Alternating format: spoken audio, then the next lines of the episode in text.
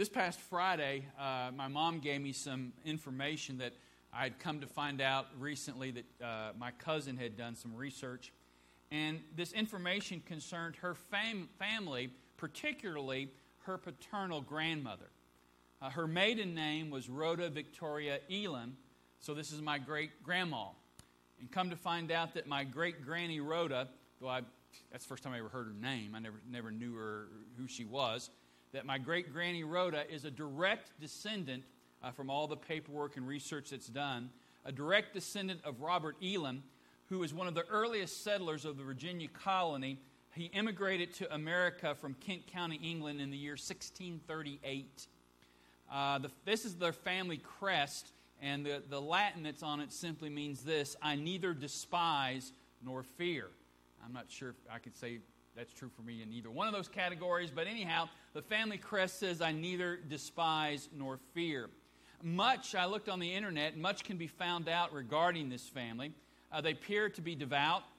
A lot of them were Baptist, and, and, and they may have been Baptist, Baptist over in England at that time. They were also considered privileged. Uh, they were part of the English gentry. Uh, they were not of noble blood, but they were considered part of the English gentry, which means that they owned land, which means that they were educated. Uh, they were part of uh, high clerics, uh, and others were, were educated. So the family itself was, was, was highly educated, uh, and they owned land. However, though privileged, uh, they may have, especially if it, the, the aspect of them being Baptist uh, at that time there in England, which was not a good thing to be, though privileged, they may have been persecuted, and of course, they risked it all by coming to America. Today, in our politically correct world, being labeled privileged is an insult at worst and embarrassing at best.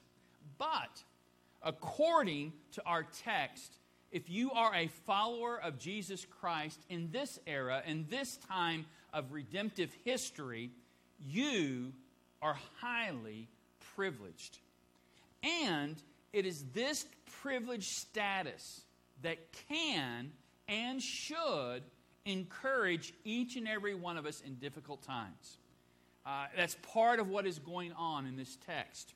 Our, our text is Peter's final statement regarding the situation of the recipients of this letter.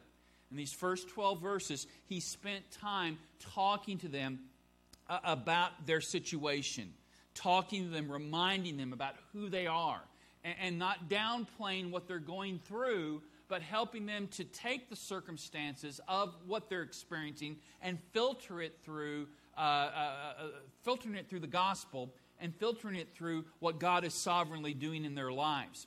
And as you recall, their present situation is not a good one. They have been ripped from their homes in Rome.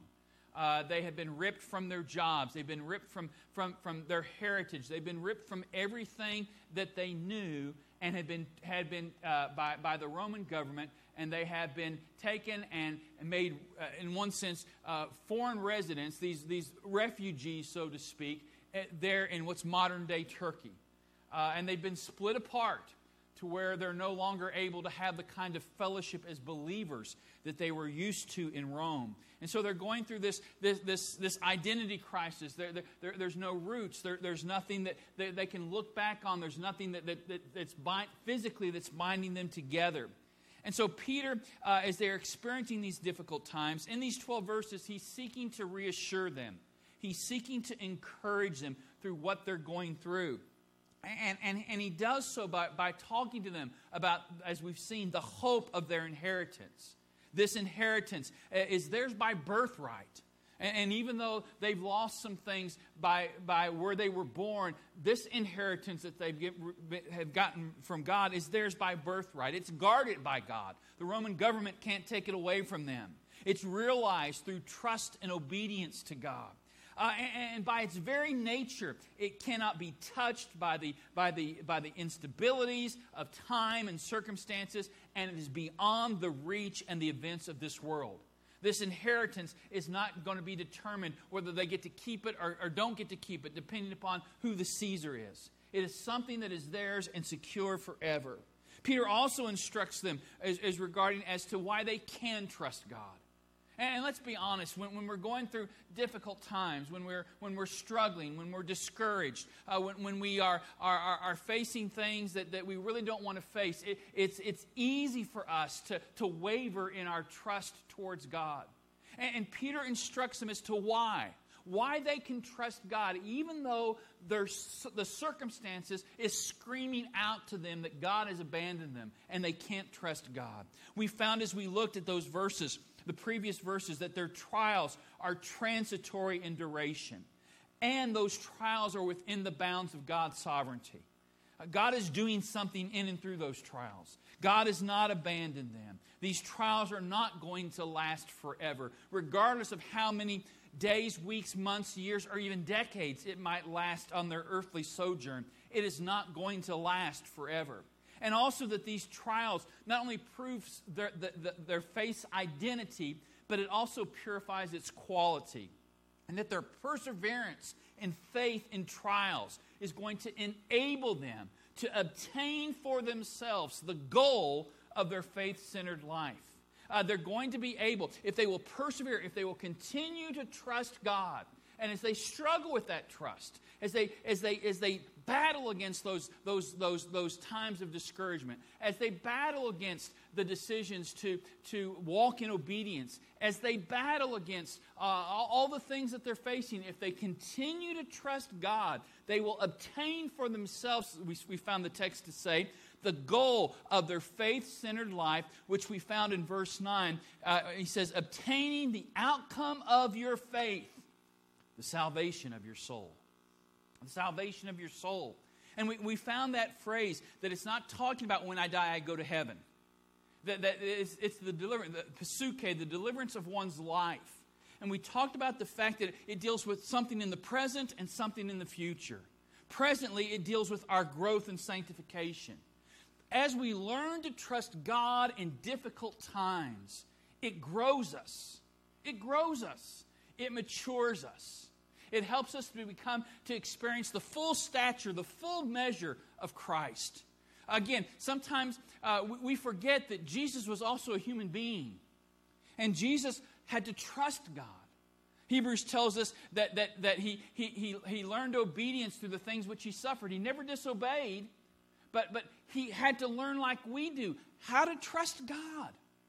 How to trust God in difficult times, in times of rejection, in times of pain, in times of abuse, in times of difficulty, in times when he's misunderstood. He trusted the Father. He trusted the Father.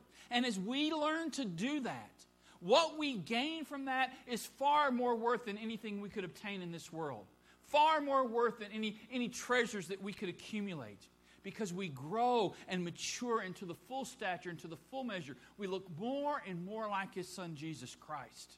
And, and, that, and, that's, and, and that's the present. That's the present benefit. But there's also the future benefit of his shared glory. That as we, as we grow in Christ and as we seek to do this, we learn to trust him. That when we stand before God and we hear, Well done, thou good and faithful servant uh, we hear, Enter thou into the joy of the Lord. That God, the, the glory that the Father has given the Son, the Son shares that glory with those who have trusted Him during their sojourn on this earth. And so there, there's a present benefit and a future benefit. Now, in our text in verses 10 through 12, Paul explains to them another aspect of, uh, uh, to encourage them regarding the, the, the, the, circumstances that they're facing. He, he talks to them about two things. He talks to them about their common superior heritage, which is not what we're going to look at today. Lord willing, we'll look at that this week from these same verses. But he also talks to them about their, their privileged status. Their privileged status. That, that even, now think about it. These are people, if you were to ask them, are they privileged?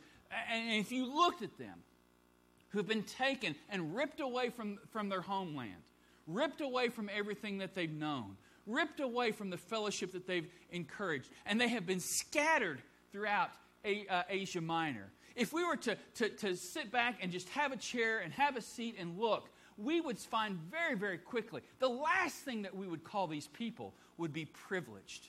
Would be privileged. They're not privileged according to the culture. But yet, Peter tells them one of the things to encourage them in the situation that they're facing is that these people are privileged. They have a privileged status. And what is true for them is true for you and I as well. And Peter seeks to use this privileged status to reassure them and to uh, encourage them in their perseverance. The focus today is upon their and our privileged status. They had a privileged status cognitively, they had a privileged status historically, and they had a privileged status cosmically. And, and so, how are we privileged? How are we privileged? How are they privileged? How are we privileged? What's the sense that we have privileged status? Well, first, it's cognitively. In other words, we have been graced with greater understanding. We have been graced with greater understanding. The whole section, this whole section, grammatically fits under this umbrella. The prophets, the ones who prophesied about, and we're taking just literally from, from how it's structured, the, the grammatical structure in the Greek text, the prophets, the one who prophesied about the grace that is for you concerning this salvation. Look, look at how it's translated in our Bible. Concerning this salvation, the prophets who prophesied about the grace that was to be yours searched and inquired carefully, inquiring what person or time the Spirit of Christ in them was indicating when he predicted the sufferings of Christ and the subsequent glories. These verses are talking, and again, uh, again, everything fits under this grammatical structure. The prophets, the ones who prophesied about the grace that is for you, Peter says, concerning this salvation. When you look at word order and when you look at emphasis, that's what you come with. The prophets, the ones who prophesied about the grace that is for you concerning this salvation. Now, if you're reading this and you understand Bible study methods, the question that you would ask would be what? What salvation? What salvation is being talked about here? Well, it's the same salvation that is mentioned in the previous verse concerning this salvation. What salvation? Well, just what he got done saying previously the salvation of your souls. Concerning this salvation, what salvation? It goes back to the salvation of our souls. It's the same salvation in verse 9 the present and future deliverance of one's life. Present sanctification, future shared glory, but what is the basis? What makes this, what's the basis of this salvation? What makes this possible? What makes it possible that all the junk you and I go through, all the pain, all the hurt, all the suffering, all the disappointment, all the poor decisions sometimes that we make, what enables us to, to be able to say that if I will persevere through these things, if I will continue to trust God, that not only will I experience the benefit of growing more in the likeness of Christ, but I will get to experience, though I don't deserve it, because it's all of grace, I will get to experience the joy of shared glory, which every believer is not going to get to experience that. They'll experience to some degree, but not to, to the full degree. They'll have a cup that's full, but others are going to have bigger cups that are full because they trusted God during their sojourn on earth. So, what's, what's, what's that based on? What's that based on? And our text tells us concerning this salvation, the prophets who prophesied about the grace that was to be yours searched and inquired carefully, inquiring what person or time the Spirit of Christ in them was indicating when he predicted, here it is, the sufferings of Christ and the subsequent glories. Why is it that if I will trust the Father now, I get to experience shared glory later? Why? Because that's exactly how Jesus received his glory. Look at the text. Again, what it says. When he predicted the sufferings of Christ and the subsequent glory. Before the crown of glory comes the crown of thorns. Jesus experienced the crown of thorns first, and then the crown of glory later.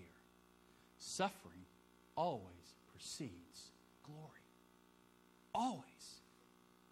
Always. And that's the salvation that these prophets were talking about. They were talking about the sufferings of Messiah and his subsequent glory. Now, they don't know how it all fits with them as believers. And we'll talk about more of that in just a second. And in fact, the text says concerning the salvations, look at what concerning the salvation, look what the prophets did. The prophets who prophesied about the grace that was to be yours searched, inquired carefully, inquiring. Three different words are used there. Searched, inquired carefully, and inquired. The first word has the idea of scrutinizing or dissecting. In other words, these prophets are writing under inspiration of the Spirit. They know that their prophecy is about the future, they know that they are writing about the Messiah, but they have some questions. Just like you and I have questions.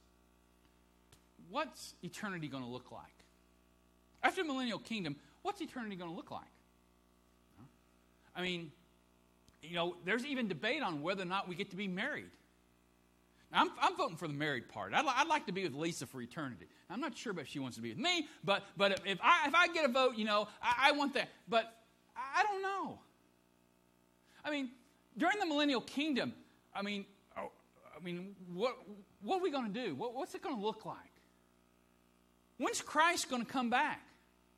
You know, every time something happens, oh, this, this, got, this is it. I mean, if he doesn't come back now, I'm not sure when he's going to come back, you know? I mean, how many times in your lifetime have you heard that? I know I've heard it a lot in my lifetime, but we don't know.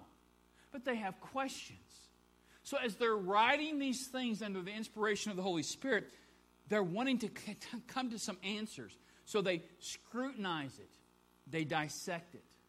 Also, that has the idea of, it says that they inquired carefully. That word is used of a dog sniffing out something with his nose.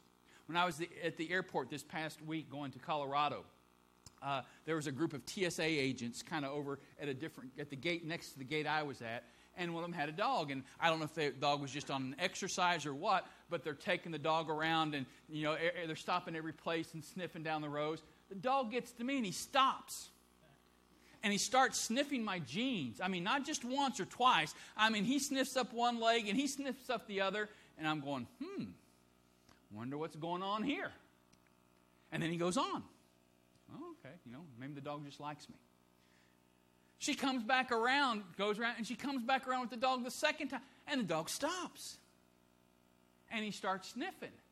And I'm thinking, man, if he sits down, You know, I don't, I don't know if, if that's the trigger that says I found something. I'm thinking, man, are these jeans made out of hemp? Or, you know, what, what, you know, what exactly is going on here? I don't know. I'm getting a little worried.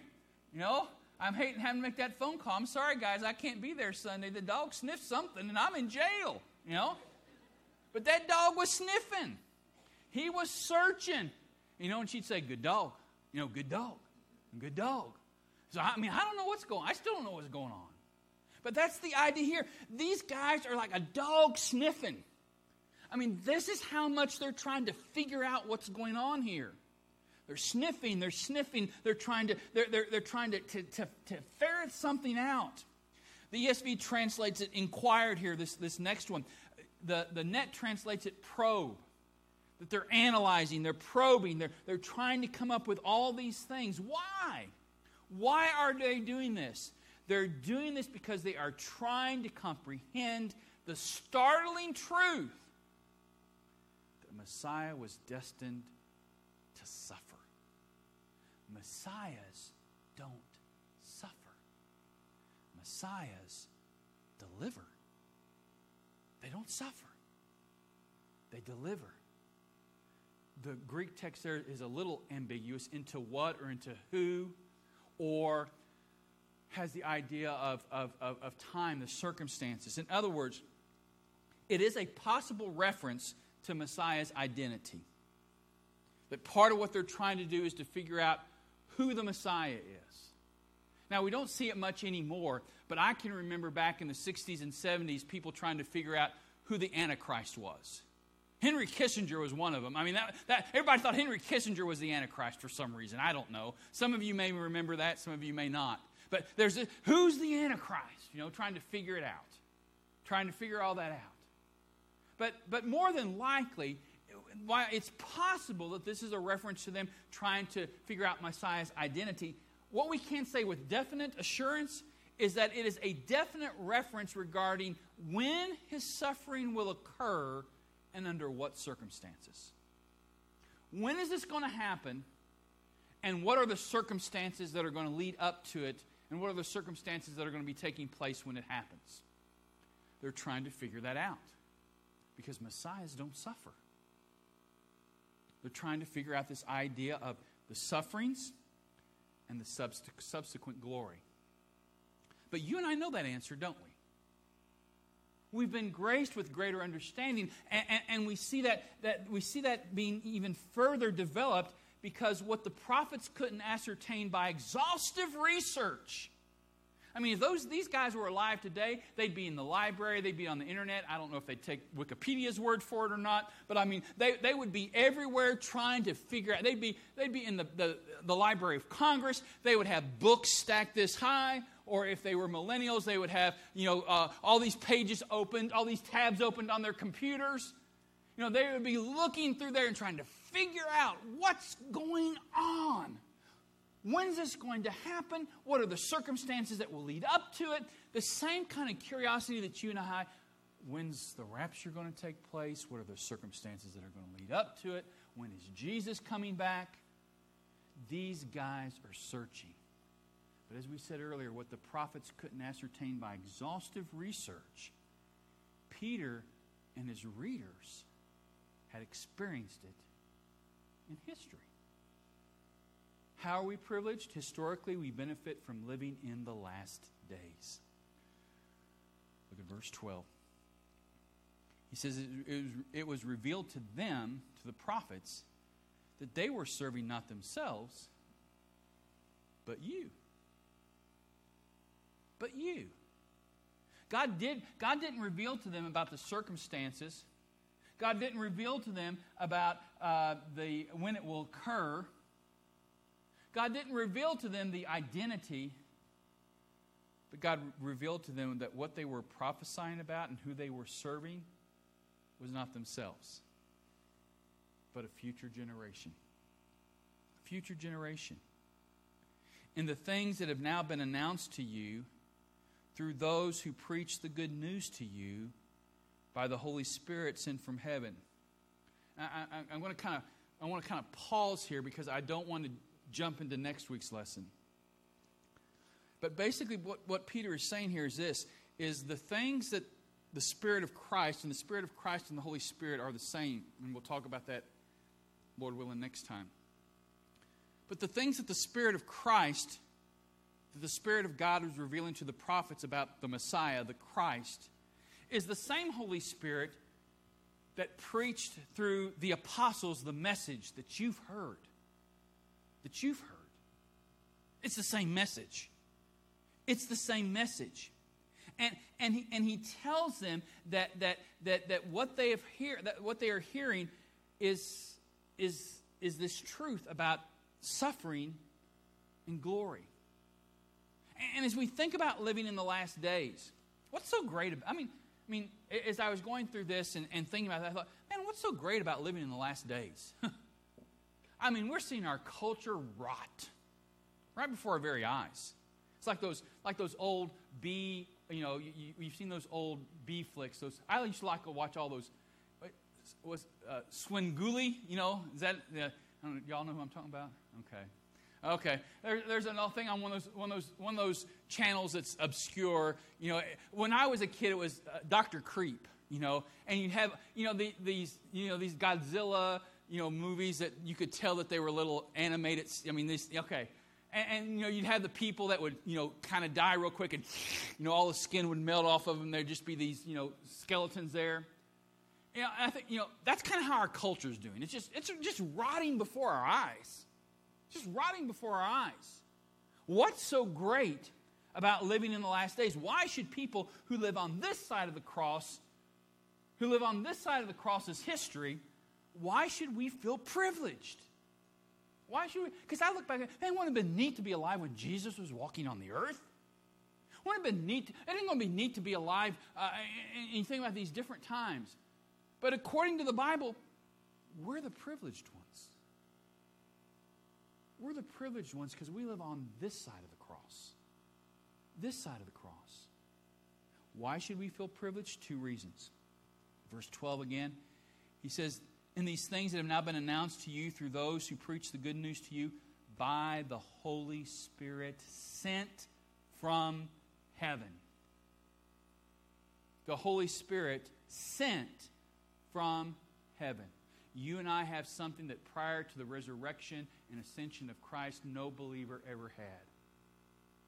The ministry of the Holy Spirit operating not only in our lives, but living within us. The tablets, the law has been written on our hearts. We are recipients of part of the new covenant. Not all of it, but part of it. And we have the Spirit of God we have the Paraclete, another comforter that it comes along and, and, and ministers to us as we're struggling, who gives us the strength to make the decisions that we need to make, that gives us the grace to endure the things that we need to endure. That when we cry out to Him and say, God, I need help, I need help, it's the Spirit of God who intercedes and ministers on our behalf and gives us the strength when we can't say even words anymore to God. It's the Spirit of God who intercedes and takes our prayers as that sweet smelling savor, that sweet incense, and takes it to the very throne of grace. It's the Spirit of God operating in our lives that gives us the ability to change and that we've been sealed by the Spirit of God. We can never, ever, ever, ever, ever lose His presence we have the ministry of the Spirit of God. That's a privileged position. That's a privileged position. But not only that, but we have the confirming witness of the suffering glory motif. When these prophets are writing, these prophets are writing at a time when they are suffering. When they are suffering. And here's their message Messiah's coming down the road. And when he comes, he'll deliver Israel. But they've got nothing to point to. Well, they, they can point back to the Exodus and say, God delivered us then, he can deliver us now. They point back to other things and they can say, well, God delivered the prophet then, he can deliver the prophet now. And the Exodus was the main thing that they pointed back to. But, but there, there was still something lacking. There, there still needed to be a stronger witness. And, and we find that we're privileged because we have those witnesses. Think about it.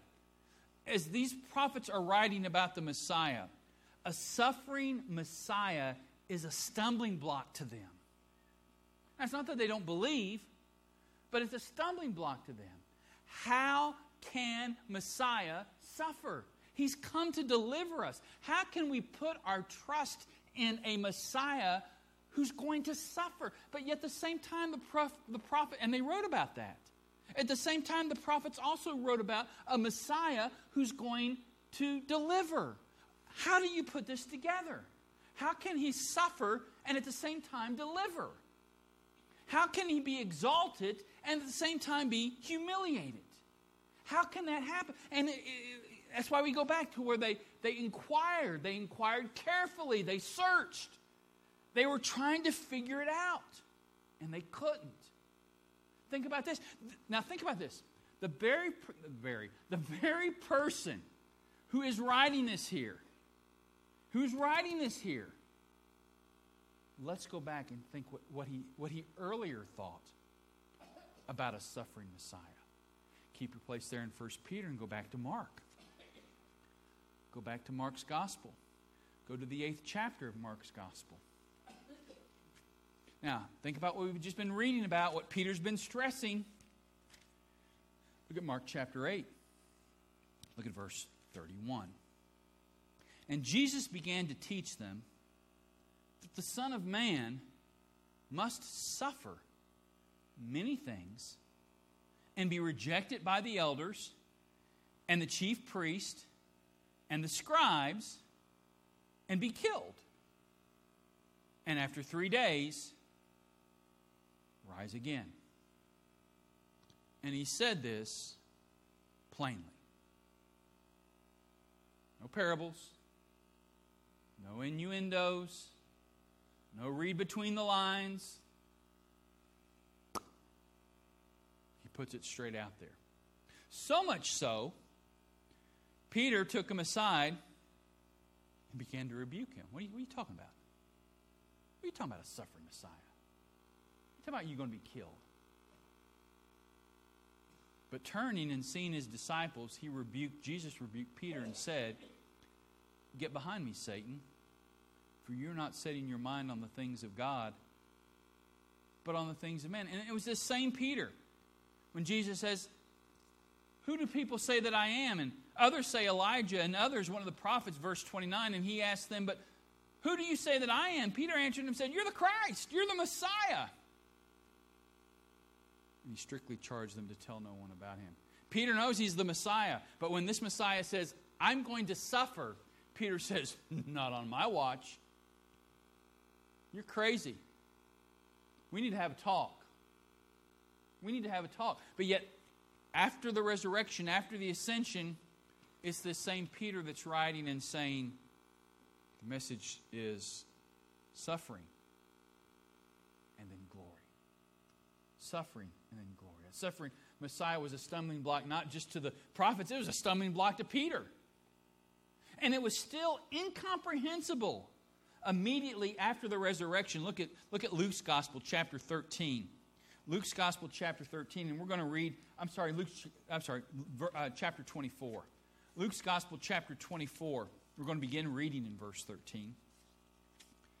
And we're going to read an extensive part here. Luke 24, look at verse 13. That very day, he's talking about now, this is, this is the resurrection. That's the day that's referring to. The resurrection's taking place earlier that morning. That very day, two of them, that's talking about two disciples, of them were going to a village named Emmaus, about seven miles from Jerusalem. And they were talking with each other about all these things that had happened. They're talking about Christ's death, his trial, his crucifixion, the fact that it's been reported that he's been resurrected. While they were talking and discussing together, Jesus himself drew near and went with them. But their eyes were kept from recognizing them. Jesus said to them, What is this conversation that you're holding with each other as you walk? Normal question. You come upon a couple people, you're, hey, what are you guys talking about? And Jesus says, hey, what? what? Okay, let's, let's, let's make them from, from Texas. What are y'all talking about, okay? Rather than from Ohio. What are you guys, what you guys talking about, okay? You guys. What are y'all talking about? And they stood still, looking sad. Then one of them, named Cleopas, answered him, Are you the only visitor of Jerusalem who does not know the things that have happened there in these days? And he said, And what things? What things? And they said to him, Concerning Jesus of Nazareth, a man who was a prophet, mighty in deed and word before God and all the people, and how our chief priests and rulers delivered him up to be condemned to death and crucified him. But we had hoped that he was the one to redeem Israel. Messiah's deliver. Yes. And besides all this, it is now the third day since these things happened. Moreover, some women of our company amazed us they were at the tomb early in the morning, and when they did not find his body, they came back saying that they had even seen a vision of angels who said that he was alive. Some of those who were with us went to the tomb and found it just as the women had said, but him they did not see. And Jesus said to them, O foolish ones, and slow of heart to believe all that the prophets have spoken. Was it not necessary that the Christ should suffer these things and enter into his glory? Suffering precedes glory. And beginning with Moses, and beginning with Moses and all the prophets, he interpreted to them in all the scriptures the things concerning himself. What is he interpreting to them? That Messiah has to suffer, and then Messiah is glorified. Suffering Messiah was a stumbling block to the prophets. It, suffering Messiah was a stumbling block to Peter, and it was still incomprehensible after the resurrection. Yet it is the very essence of the secrets of the kingdom. Go back to Matthew's gospel again, chapter 13, and we looked at this when we were dealing with the kingdom parables. In Matthew 13, verses 10 through 11 the disciples came and said to him, Why do you speak to them in parables? And he answered them, To you it has been given to know the secrets of the kingdom of heaven, but to them it has not been given. You remember when we talked about all the secrets of the kingdom of heaven? And part of the basis of the secrets of the kingdom of heaven is this we serve, we trust, we suffer in order that we might obtain glory. That we might obtain glory. That's the essence we are privileged to understand with certainty. We have the witness, uh, uh, uh, well, we'll get that second, with certainty that our appointed sufferings, when endured, are designed to result in subsequent glory. We are privileged to understand with certainty, certainty. I would bet the house on this the house on this. that we are privileged that our appointed sufferings, excuse me, when endured, are designed to result in subsequent glory. What's the historical proof? excuse me, how can I say that with 100% certainty? The death, burial, resurrection, and exaltation Jesus Christ. That's how I can say that with certainty. Because I have the witness of Christ. I have the witness that he suffered and then was exalted. And that tells me that if I will continue to trust God, even in times of difficulty, even through the sufferings that God allows you allows me to walk through, that that will attain unto glory. So, as believers, cognitively, we've been graced with greater understanding. Thank you, Larry. Historically, we benefit from living in the last days. Excuse me. Finally, as believers, we have the privileged status because cosmically, we are more than observers. Look at the last part. It's almost like a throwaway line. Look at verse 12. He says, It was revealed to them that they were serving not themselves, but you and the things that have now been announced to you through those who preach the good news to you by the Holy Spirit sent from heaven. And it's almost a throwaway. Things into which the angels, uh, things into which the angels long to look. It's almost a throwaway line. It appears like it's almost a throwaway line, but yet it's important. So, as we look at that line, the first thing we ask is what is, what is the direct object of the angel's interest? Well, the direct object of what the angels long to look at is things. Things. Well, you would say what? What things? What things? Well, the word that's translated things, you go back and you find it there in the middle of verse 12. It was revealed to them that they were serving not themselves, but you and the things. Those are the things that the angels are looking into, that they long to look. And, what, what are, and he expands what those things are that have now been announced to you through those who preach the good news to you by the Holy Spirit. What, are the, what is the good news that is preached to them by the Holy Spirit? Well, that we got to jump back up a, the previous verse because the things that have been preached to them by the Holy Spirit are exactly the same things that the prophets were speaking about by the Spirit of Christ, which is what? inquiring what person or time the Spirit of Christ in them was indicated when he predicted the sufferings of Christ and the subsequent glories. That's the direct object.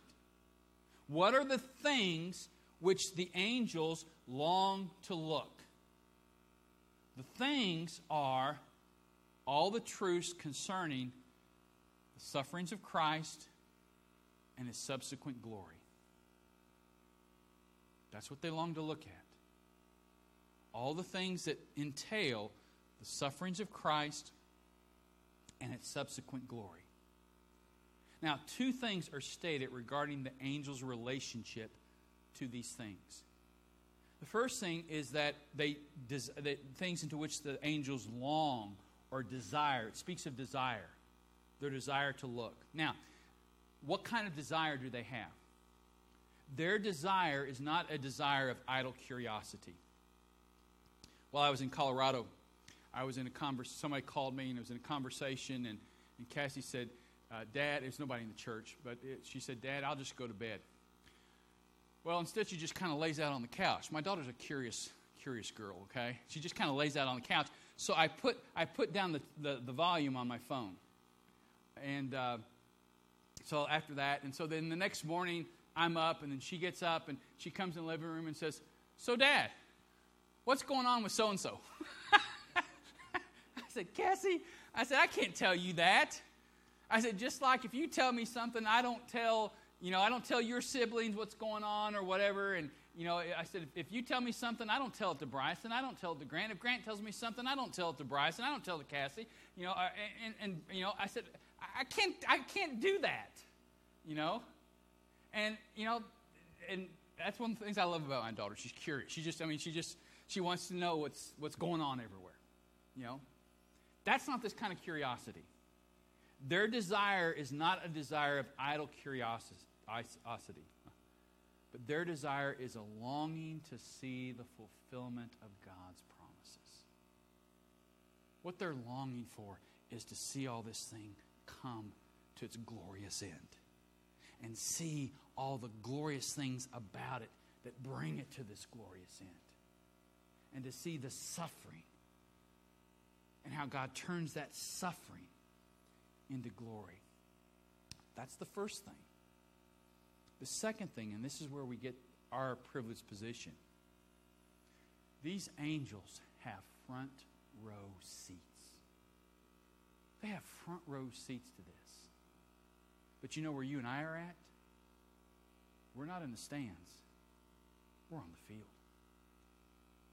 We haven't gone, it's been a few years since we've gone, but, but for a while there, my, my, my boys and I, every year we'd pick a different NFL stadium to go to, and we'd get good seats. I mean, we'd get as close to the 50 as we could, and I think the, we'd get somewhere between 8 to 20 rows back. And we paid a premium for them, but it was something we enjoyed doing. And we get to see, as they were warming up, those players up close. But it's, that wouldn't have been near as thrilling as being on the. I wouldn't want to suit it up or anything, you know, and get hit by a 300 pound, you know, lineman. But there's a difference between being a spectator there's a difference between being a participant. The angels are looking to see how all this works out. You and I, are experiencing it every day of our lives. We are experiencing it. As superior as angels are to humans. God created, God created angels just like He created us. In many ways, they are superior to us. You better not say, you better not tell an angel anytime you want to get froggy, just jump because one of them can kill 100. Well, we got one instance in the Bible where they killed one, one angel killed 186,000 people. Boom, they're dead. So you don't you don't want to say that. You know, they, they can go between here and heaven, no problem. You try that. You're not going to make it out of the atmosphere. And you need a rocket to get there. They don't. In a lot of ways, in many ways, angels are superior to us. But yet, it was not to them or for them that the promises have been made concerning the already and not yet fulfillment of the glory, the sufferings and glory of Christ. In fact, Scripture tells us we're, we're made lower than the angels. But yet, the promises God has made to us with the opportunity of experiencing of Christ sharing his glory with us is a promise not given to the angels.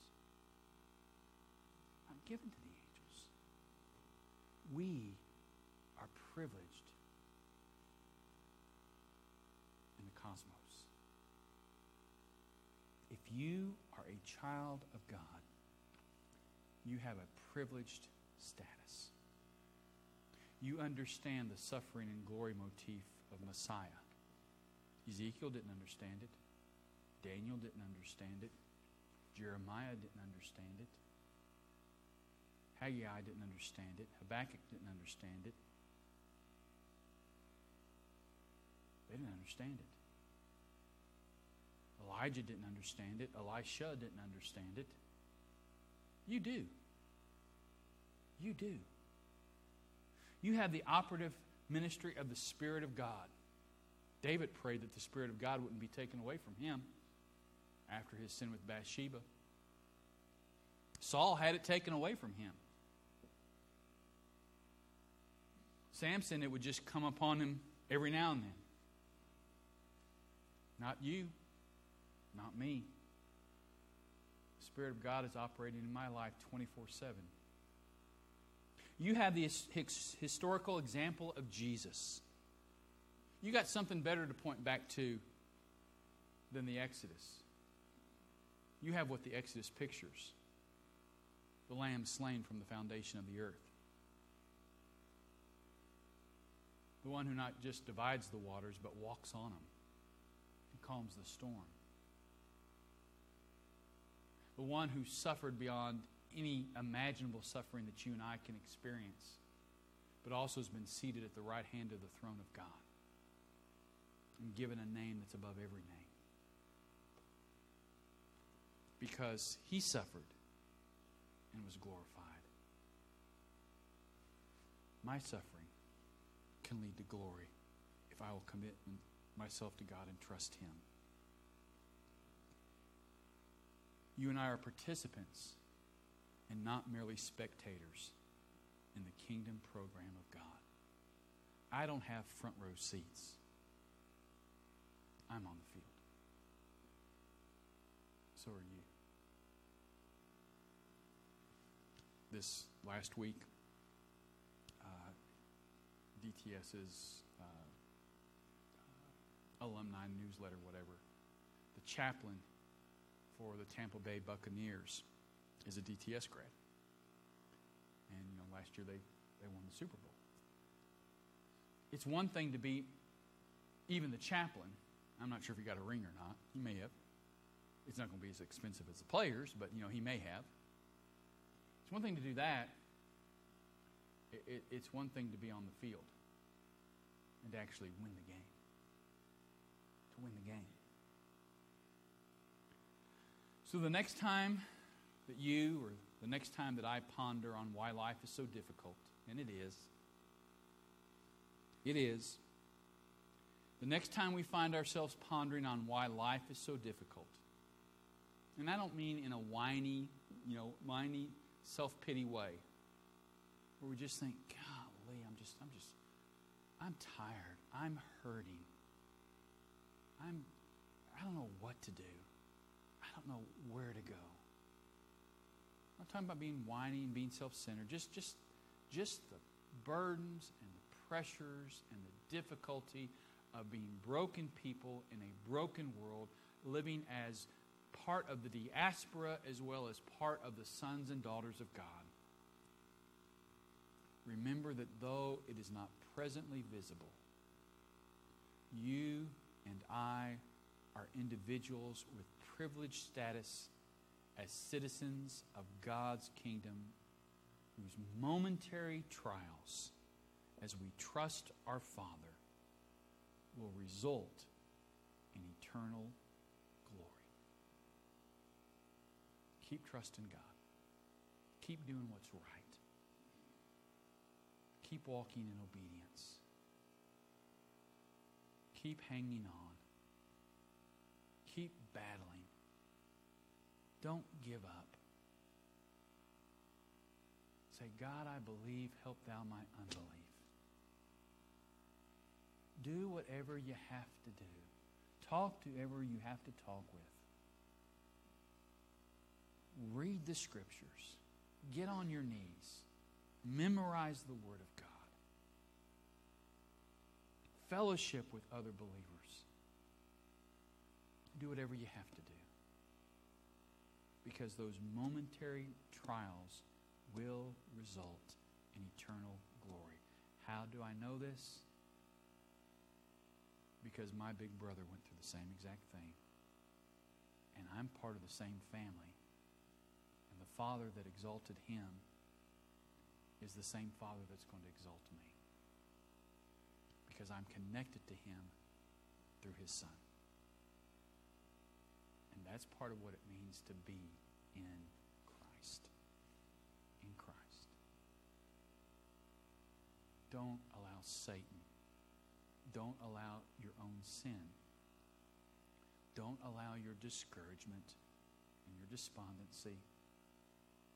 Don't allow the desires of your flesh to rob you to where you're robbing from yourself the subsequent glory that awaits you as you trust God in difficult, hard times. Let's pray. Father, thank you for your word today.